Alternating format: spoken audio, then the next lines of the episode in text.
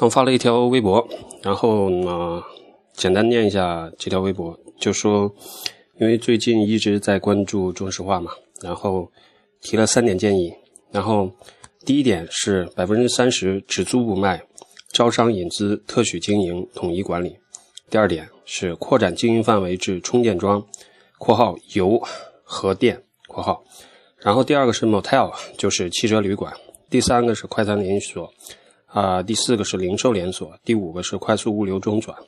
所有以上这些是多点分布，不是单点齐备。就说有可能是一个站，然后他只做了餐馆；另一个站只做了快速物流。但是从统一管理的角度，因为全国范围之内中石化的这个站点网点会非常多，所以从全国范围之内这样统一的一个建设还是有可能的。第三是建立供应商。商家及合作伙伴关系入围的审核条件，强强联合，建立立体多维的地理网络，混合商业生态。然后你如果想